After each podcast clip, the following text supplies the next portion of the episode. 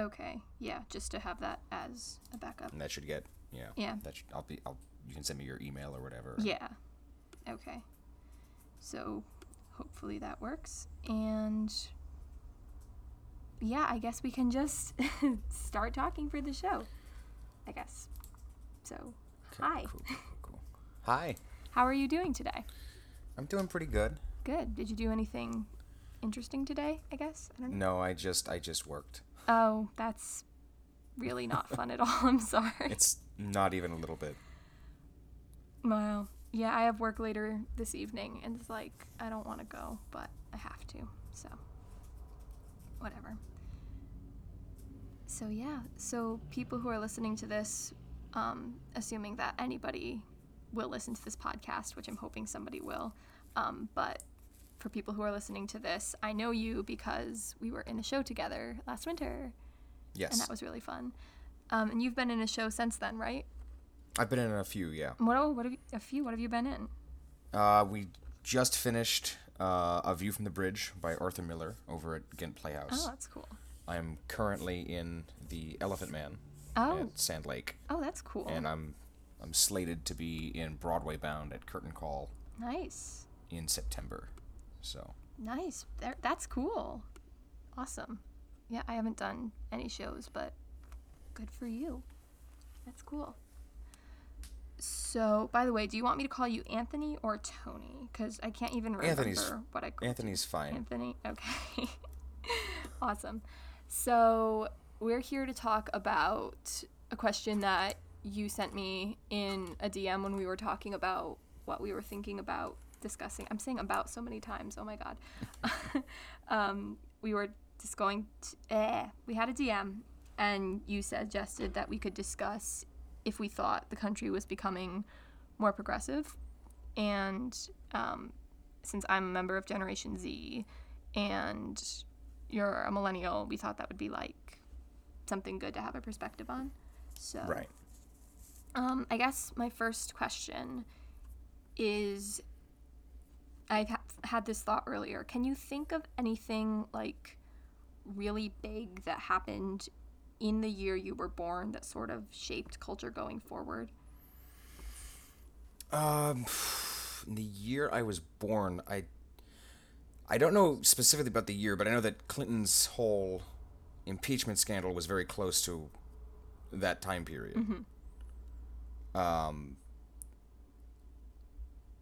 I feel that that was a pretty big moment because there have been very few impeachments in the history of the country. Right, like the only one was Andrew Johnson, and then presumably Nixon would have been, but he resigned. Nixon, but he resigned, and then Clinton. Mm-hmm. The only three in the country's history so far. Yeah, and I mean that's becoming like relevant now because you know, people are always talking about past impeachments when they're talking about if they were to impeach Donald Trump. So, Right. Mhm. That's interesting. So that wasn't the year you were born, but it was around the same time.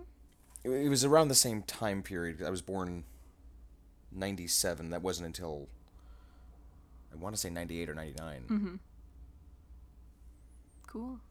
Yeah, I mean for me the obvious one is 9/11, which was Right. I was 2 months old and so I don't remember anything. Do you remember 9/11? You were what, 5? I was 4? 6? four turning five, Okay. I think. So, So I was, I was I was right around that age. I was still very young, but I do distinctly remember the towers coming down. Mm-hmm. That that's a memory that I have. It's a very vague memory, and I don't remember. I, I wasn't in school at the time. I don't I don't remember where I was or anything like that. But I, I distinctly remember seeing the towers come down on TV. Okay. Yeah, I don't remember anything. I actually didn't watch the video of the towers coming down that was on like the news until I was I want to say 15 or 16. Not mm-hmm. because like I didn't know what had happened. I just never watched the videos until I was Right. older cuz I don't remember it at all, but it you know, it reshaped apparently. I mean, I don't understand it as a reshaping, but it changed security and I guess everything. So I've just grown the up in that. the zeitgeist of the country definitely changed very very significantly. Mm-hmm. Mm-hmm. following 9/11. Right. And like for me, it's just the way it's always been and like how I've grown up. It's always been like, you know, heavy security at airports and every 9/11 people are like doing all these memorial tributes and it's things that weren't the norm, I guess, before Right. that time. So so those are some I mean, obviously really significant culture things and what's kind of interesting is both of them are becoming more talked about now in our current political climate. Like people are always talking about impeachment and national security. Um, so that's interesting to me. Yeah. um, I guess another question I wanted to ask, as we're talking about, um, is the country becoming more progressive? Do you feel like, as you've gotten older, do you feel like you yourself have become more progressive? Oh, very much so. Mm-hmm. Very much so. I grew up in a very conservative area in a very conservative family, Okay. and uh, one of the things that I've actually kind of been keeping track of uh, since the 2016 election is just how far left I've been moving. Really? So I've been I've been going on to like the political compass and taking that quiz Oh, you do that? I do that too. like every six months. So now I have a a chart Oh, uh, that that's physically shown me how my views on things have changed over the past at this point three years. Mhm. and so like, where did you start, and where are you now? I started a bit more center, like left leaning center, um, and now I'm significantly more left than I was Okay. even three years ago, and even before that. Uh, I think that there are a good number of alternative realities where I'm a full blown Trump supporter. um, because like growing up, I was very much a I identified as a Republican. I grew up in a relatively religious household, mm-hmm. And so it wasn't really until I started getting involved with theater and started, I mm-hmm. guess, expanding out beyond what I had experienced in the past that I really started to become more and more progressive. Mm-hmm. That's so interesting because it was getting into theater that started me becoming more progressive too. Um, mm-hmm. Like, I actually think that I would agree with that. that There's like probably some other reality where I'm a Trump supporter, which feels weird to think. But um, yeah, for me, the catalyst of me becoming more progressive was I joined a youth in government program where I met a lot of much more liberal teenagers. Um, but then also, I got into musical theater and um, I started following like actors, especially like Lin Manuel Miranda and you know like Jonathan Groff and Idina Menzel and all these like Andrew Rannells famous theater people that I got interested in, and like they were fairly progressive, and I used to think like when I was more conservative that all progressive people were sort of evil. But I was like, mm-hmm. Lin Manuel Miranda isn't evil, he's awesome. and so I had to sort of reconsider my beliefs. So, yeah, it's interesting. But not everybody is into musical theater. But I still feel like a lot of people that I know that I grew up with are becoming more progressive too. So mm-hmm. I don't know why that is. I don't know. Do you have any ideas? Any thoughts? Is what's what's kind it's kind of interesting to me because I kind of feel the opposite. I feel like a lot of people that I grew up with are more conservative now. Hmm. I feel like, and that's I guess sort of why I wanted to talk about this to begin with because I feel like we have very different outlooks on this. Right. I feel like in general we're becoming less progressive, Okay. Um and at least in my my experience, a lot of the people that I've interacted with have either remained consistently conservative or have drifted more conservative. Hmm. That's interesting. Do you think that the reason for that is that somebody who's like pegged their support on Trump is going to keep their support on Trump and that like Trump is moving the conservative needle right? Like could that be a reason for that Yeah. maybe? I feel like, well, because I, I feel like at- this point it's fairly common knowledge that Bernie Sanders and AOC have moved the Democratic Party more left. Right, right. And I feel like Donald Trump's influence on politics has moved the GOP further right. uh, the Senate now is vastly more right wing than they were Right. Even three years ago. Um, the Republican members of the House, there are less of them, but they are more right wing than they were. Okay. Yeah, I see. and I feel like a lot of more moderate senators and rep- and uh, representatives have just kind of been forced out of politics at this point. Yeah, yeah, I get I get that because um, I think that the country has become more divided. Most people would agree with that to left and right, but it feels like it's also become more divided towards like extreme left and extreme right. So people in the middle kind of get lost a little bit there, I guess. But um, I noticed you mentioned that a lot of the Senate has become more conservative, and a lot of the um, the House has become more liberal. Um, and what's interesting about that to me is that the House is elected on a smaller scale. That's why there's more of them. Like they're elected district wide instead of statewide.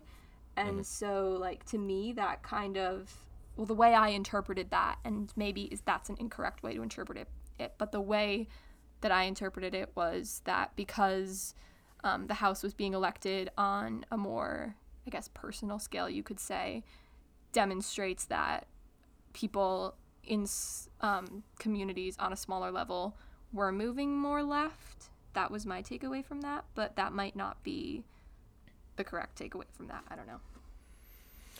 So I've like when you look at the maps of the midterm elections and it, even the 2016 election, you'll see it, it. It follows the trend that liberals tend to congregate more in urban centers. Um, and so in in that sense, the it does I guess lead credence to that because you have a higher concentration of liberals in New York City and L.A. and in Austin, Texas, and um, so based on that, you would imagine that the Senate would be more likely to have swung left while the House remained right. So I guess in that in that perspective, that I can see where you're coming from. Yeah. I, I don't know. I mean, I live in a fairly liberal district, but it was represented by. It, I just totally messed up my words. It was represented, 1D, by um, John Faso, who was a Republican. And I mean, you live here too, right? You remember Yes. John Faso. But now. Yeah, I, I, I voted for Delgado. Yeah, I wish I had been able to vote so I could vote for Delgado. I still remember all of the ads that they ran that were like, Antonio Delgado can't be our voice in Congress. And then they would show. Like, I I had a lot of fun. I knew people who like campaigned for Faso. Mm-hmm. Um, and they would like go into like the call centers and make phone calls and put out signs. And The whole couple months leading up, they were like promoting Faso on their Instagram. And the day of the polls, they put out uh, an Instagram poll for Faso versus Delgado. And I, I will never forget this as long as I live. Faso lost that poll. 30% to 70%. I love it. That's great. No, I hated that time period of the 2018 election because the ads that they ran were just so insufferable and like Right. annoying and like even the ones that they ran against Faso, they had like that pink banner and it was like promises matter unless you're John Faso. And it was very frustrating to listen to. American politics are definitely, uh, definitely very toxic. Yeah. Yeah, definitely. But um but to me, I was like I thought that Faso was going to win because I actually hadn't really found any polls back then, so I wish I'd seen that poll.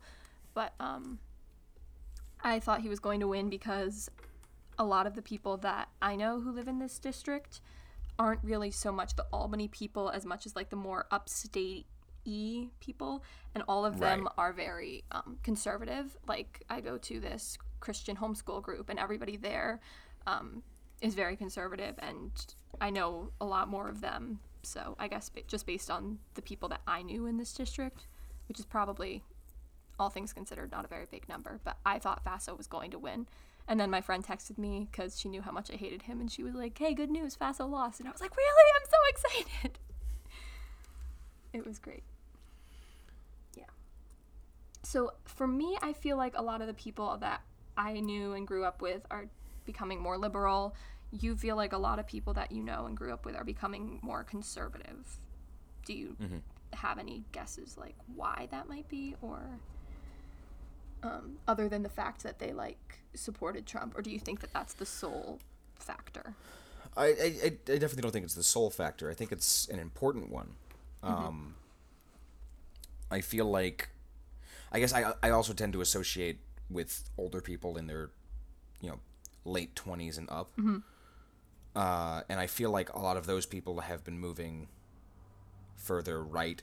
I don't, like I said, I don't think that it's exclusively because of Donald Trump. I feel that there's a lot of factors at play. Exactly what those factors are, I'm not 100% certain.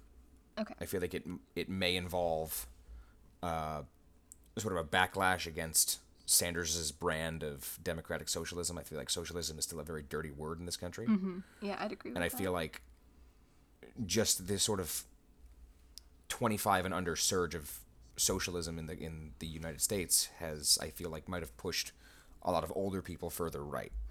That that may be a contributing factor. That's interesting. See, I'm not a socialist. Um, I'm just I don't really follow economics politics as much as I probably should. Um, but I'm not a socialist. I'm just an anti-capitalist.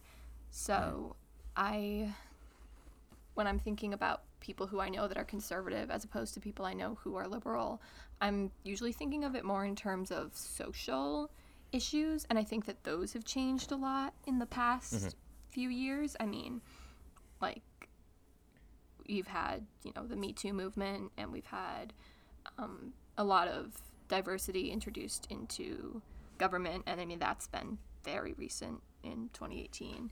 And mm-hmm. you know, gay marriage was legalized, and all of these more socially liberal things are happening. And so, for me, I feel like me and my friends who are sort of growing up in that are seeing that and seeing that as a positive thing, but somebody who's more rooted in an, I guess, older tradition might not see it that way.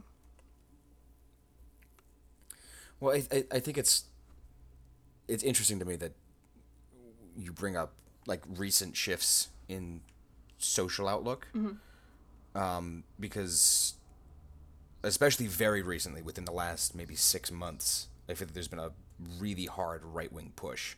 Yeah. Um, I mean, just this year we've had seven states pass really restrictive abortion laws. Yes. We've had uh, obviously the the border separation Yeah. that happened. That was awful to watch. In the news. We have um, at I've I've read some articles about uh, like gay and uh, lesbian couples out of the out of the states who adopt children, but tho- or have surrogate children, and those children are not considered American citizens, despite the fact that they're born on American soil or by American parents overseas. Right. Um, and so I feel like a lot of that, a lot of those factors have, like I said, in the very recent past, within the last six months, I feel like has been very worrying to me. I feel like it's it could be very indicative of a larger right wing push.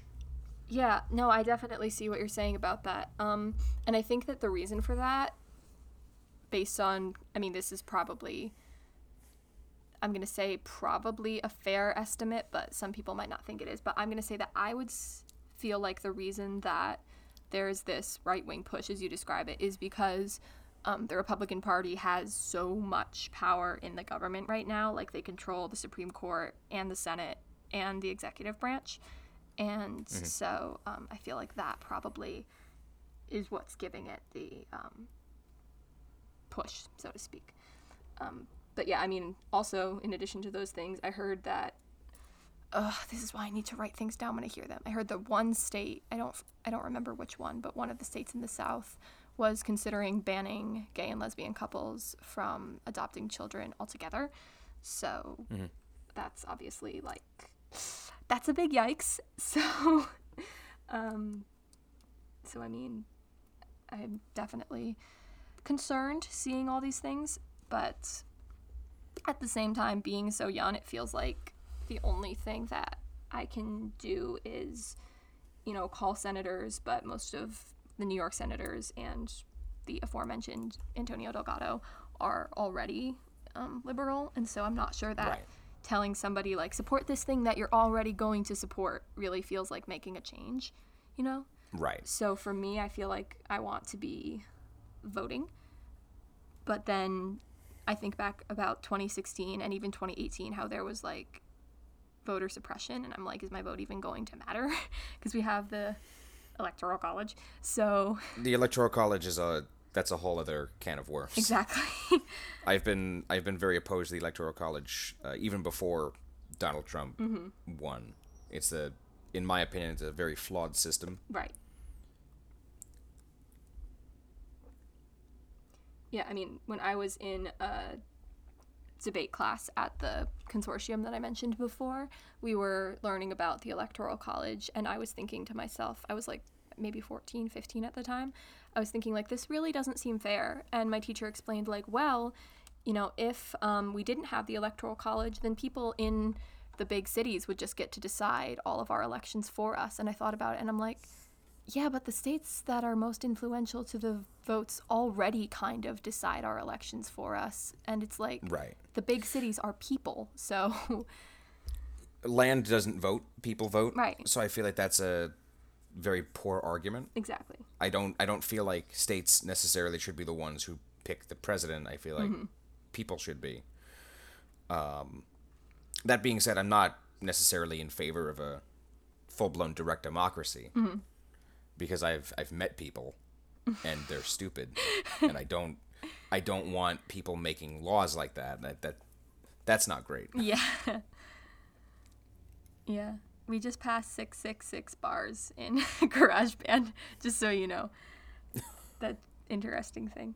Um, yeah. Well, I mean, also when talking about the Electoral College and when talking about a lot of things in American democracy or government, you have to remember that, um, not you specifically, but like people in general, have to remember that a lot of the decisions that people are willing to fight and die on were decisions that were made by a bunch of white guys who thought that a slave was three fifths of a person back in a time when a gun Right. could only fire three rounds per minute and there were only 13 states. So, you know, historical context is important. the the electoral college I think was a very good system in the time it was made because trying to count that many votes by hand on a national level, Oh, yeah. even with just the thir- thirteen colonies, would be nearly impossible. Yeah, without question. But today, with computers and light speed communications, it's not. It, that becomes a non-issue. Right. And again, uh, these the electoral college was built with the predication that the only people who would be voting were land-owning white men. Um, so it's not. It's a very outdated system that had a purpose. Whether or not that purpose was necessarily just is a different discussion. But I, I definitely feel like it's it's high time to get rid of the college Right. and just have an election like every other first world country on the planet.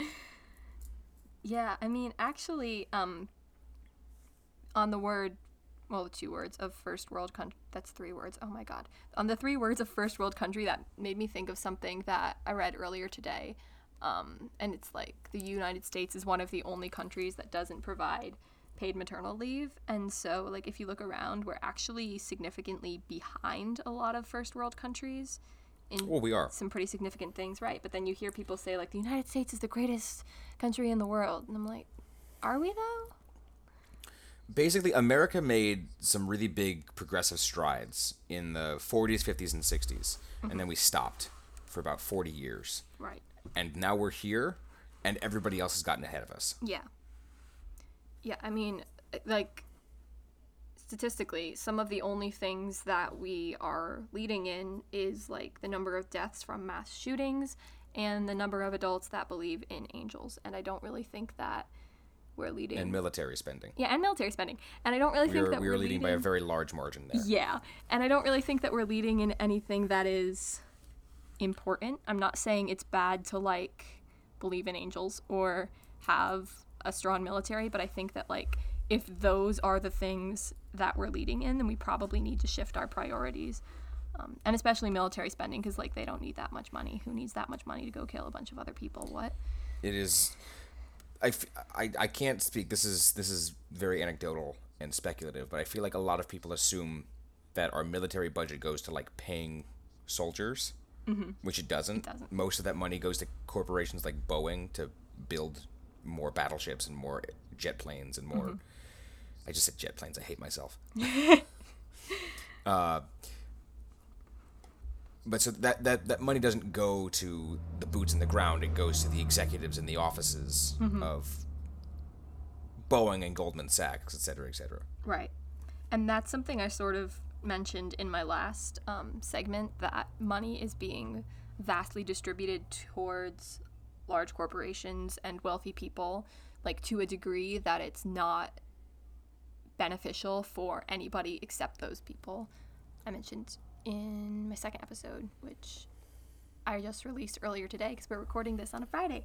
But um, but yeah, that's a big problem across the board, honestly. And I think that maybe that's why, like going back to what you mentioned earlier, that maybe that is why socialism is becoming such a talking point and such a significant thing to the degree it is because you know the under 25 people have grown up in this climate where a small amount of people owns a large amount of wealth and we're going to have to like be in student debt for our entire lives to go to college. And we're like right. hey this kind of isn't fair you know? Right so we're talking about is america becoming more progressive i gotta i want to sort of switch gears and ask I mean, what seems like an obvious question, but hopefully we can talk about the nuances of it. Like, if America is becoming more progressive, or if it isn't, should America becoming more progr- be becoming more progressive? I think absolutely yes. Mm-hmm. I feel like countries becoming more progressive is almost inevitable mm-hmm. uh, over large spans of time. Right. And I feel like especially just based on how fast technology is progressing, we're going to have to start making some very progressive strides right. in things yeah. like equal pay and mm-hmm. ensuring that people are like basic universal health care and basic income, um, environmental stuff. I mean, even if we ignore, as far as uh, the environment, like alternative energy goes, if we ignore the environmental impacts of fossil fuels, mm-hmm. which we shouldn't, because the planet's dying. Yeah. Yep. But even if we ignore that, we're going to run out of fossil fuels in maybe 50 or 60 years. That soon, really? It most of the estimates are putting it within the next century. Oh wow, I did not know that. By like I've I've seen estimates around 2075. Wow. Cuz we so when and if the day comes when we are out of fossil fuels, we need to have in place strong infrastructure mm-hmm. to handle the burden of our energy needs because they're only going to go up. Mm-hmm. We're not going to be we're never going to be using less energy until we're out of it. Right. So transitioning into solar or wind or even clean nuclear is going to be essential strictly from an economic perspective. Mm-hmm. Right. And then in terms of socially progressive, um, I would say that the country does need to become more progressive because everybody should just mm-hmm. be treated like I get I don't want to say everybody should be treated the same because that implies that everybody is the same and like we're not, we're all different, but everybody I think should be given the same opportunities and chance and, you know, rights right. treatment. Um, there's a, there's def, there's a certain like sect of like egalitarians who believe that everybody is inherently identical, which I yeah I don't with. like that either. But I do believe that everybody deserves the same rights. Right and there should be there should never be a situation where one person is given something just because of like the position of their birth or mm-hmm. who their parents are or how much money they have. I feel like everybody should be treated equally in every aspect, mm-hmm. Uh, whether that's who gets drafted or who um, is allowed to have medical care, mm-hmm. uh, who gets to go to college. Everybody should have the same opportunity. Right. Right.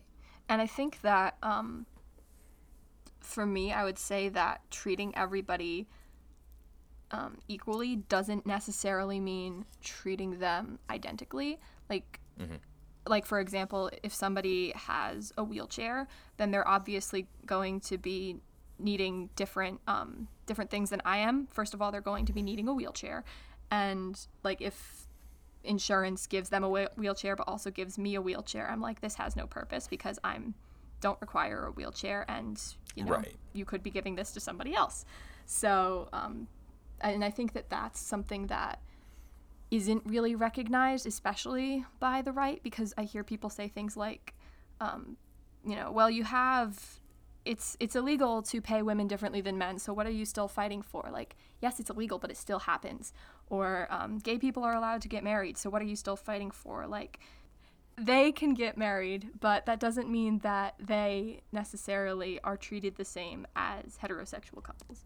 So um, that's something that also needs to change going forward for the country to become more progressive and why it should, because, you know, everybody should be able to just live their life and chill and be happy. Right. Um, and then another question in the terms of is the country becoming more, more eh, is the country becoming more progressive? Should the country become more progressive? What do you think is the biggest obstacle to the country becoming progressive? Baby boomers. like I know that that's I know that that's horrible, but like No, I mean you're not wrong. I'm not wrong. Um, because like while there are definitely sects of young people out in the streets, most of the Nazis, most of the, the like modern day Nazis are under 30. Mm-hmm. So that's definitely disconcerting. Uh, um, yes. But I feel like as far as actual policy changes go, the baby boomers are currently the people in positions of power mm-hmm. and they're all conservative. Right. That's not that's not necessarily true, but they're at the very least right of center. Right. And I mean, it's when somebody is at the age that they are, it's very difficult to get them to change a belief that they've had all their lives, especially Right. in this climate that you and I have grown up in that's changing so, so, so, so quickly. Um, and I feel like somebody who's had a long held conservative belief their whole life isn't going to want to change it very quickly. So, Right. but obviously we can't just wait around for all of the baby boomers to die that would be kind of horrible so uh, so how do you feel like we can continue to progress I feel like moving forward immediately, um, at least in my opinion, some of the major strategies that the Democrats are going to have to start taking is focusing more on economics. why is that I feel like the left, well, the left has been focusing very heavily on social issues for the last decade or so. right which as as important as those issues are i feel like a lot of the push against the democrats with trump and with the midterms and with the rise of the alt-right has been primarily against those social issues. And so i don't think by any means that we should stop fighting for those issues. Like we should still be fighting for same-sex marriage and we should still be fighting for um, you know uh, the end of systemic racism. Right I feel like there's going to be a need for more pushes towards economically disenfranchised people. Mm-hmm. Because those were the people who won Trump the election. Mm-hmm. People who felt like they were severely hurt by the 2008 financial crisis mm-hmm. and were mostly ignored by the Obama administration. right Uh, families of coal miners, families of you know, factory workers who have had their jobs shipped overseas.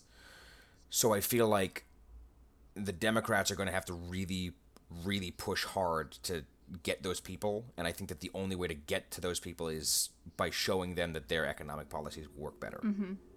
that's really smart actually and that's really interesting and i mean i guess a lot of times i feel like social issues are rooted in economic causes such as mm-hmm. you know wealth variance like if somebody is in a low income income family, it's harder for them to get access to college and education and insurance and whatever. So it just creates like this vicious cycle. Right. So that's awesome. I really I like that. I like that a lot. Okay, so I just have one more question and Sure. this is the closing question. I decided I was going to ask all of my guest speakers, assuming I ever get another guest speaker. Um, but I've loved talking to you today, so I'd love to have you back on the show at some point. But um, my last question is sort of switching topics a little bit. It is, what is the best book you've ever read and why? 1984. Okay, that was a quick answer. Okay, and why? Um, for one, Orwell is just an excellent writer. Agreed. Um, but I know that this this is said of 1984 in literally every decade since it was published.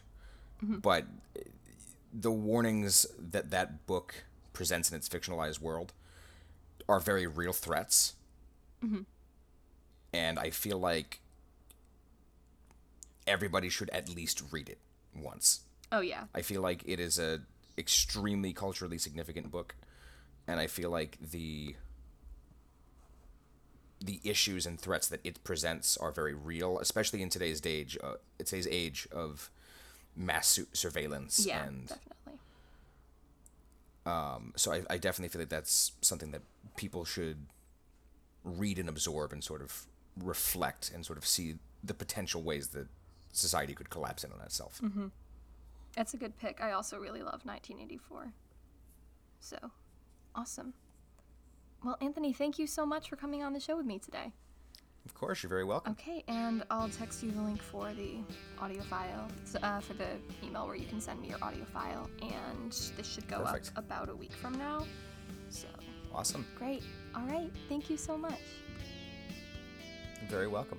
All right, bye. Bye. The Way She Sees It podcast was created, hosted, and produced by me, H.G. Warrender. Our logo was designed by Robin Kasznia.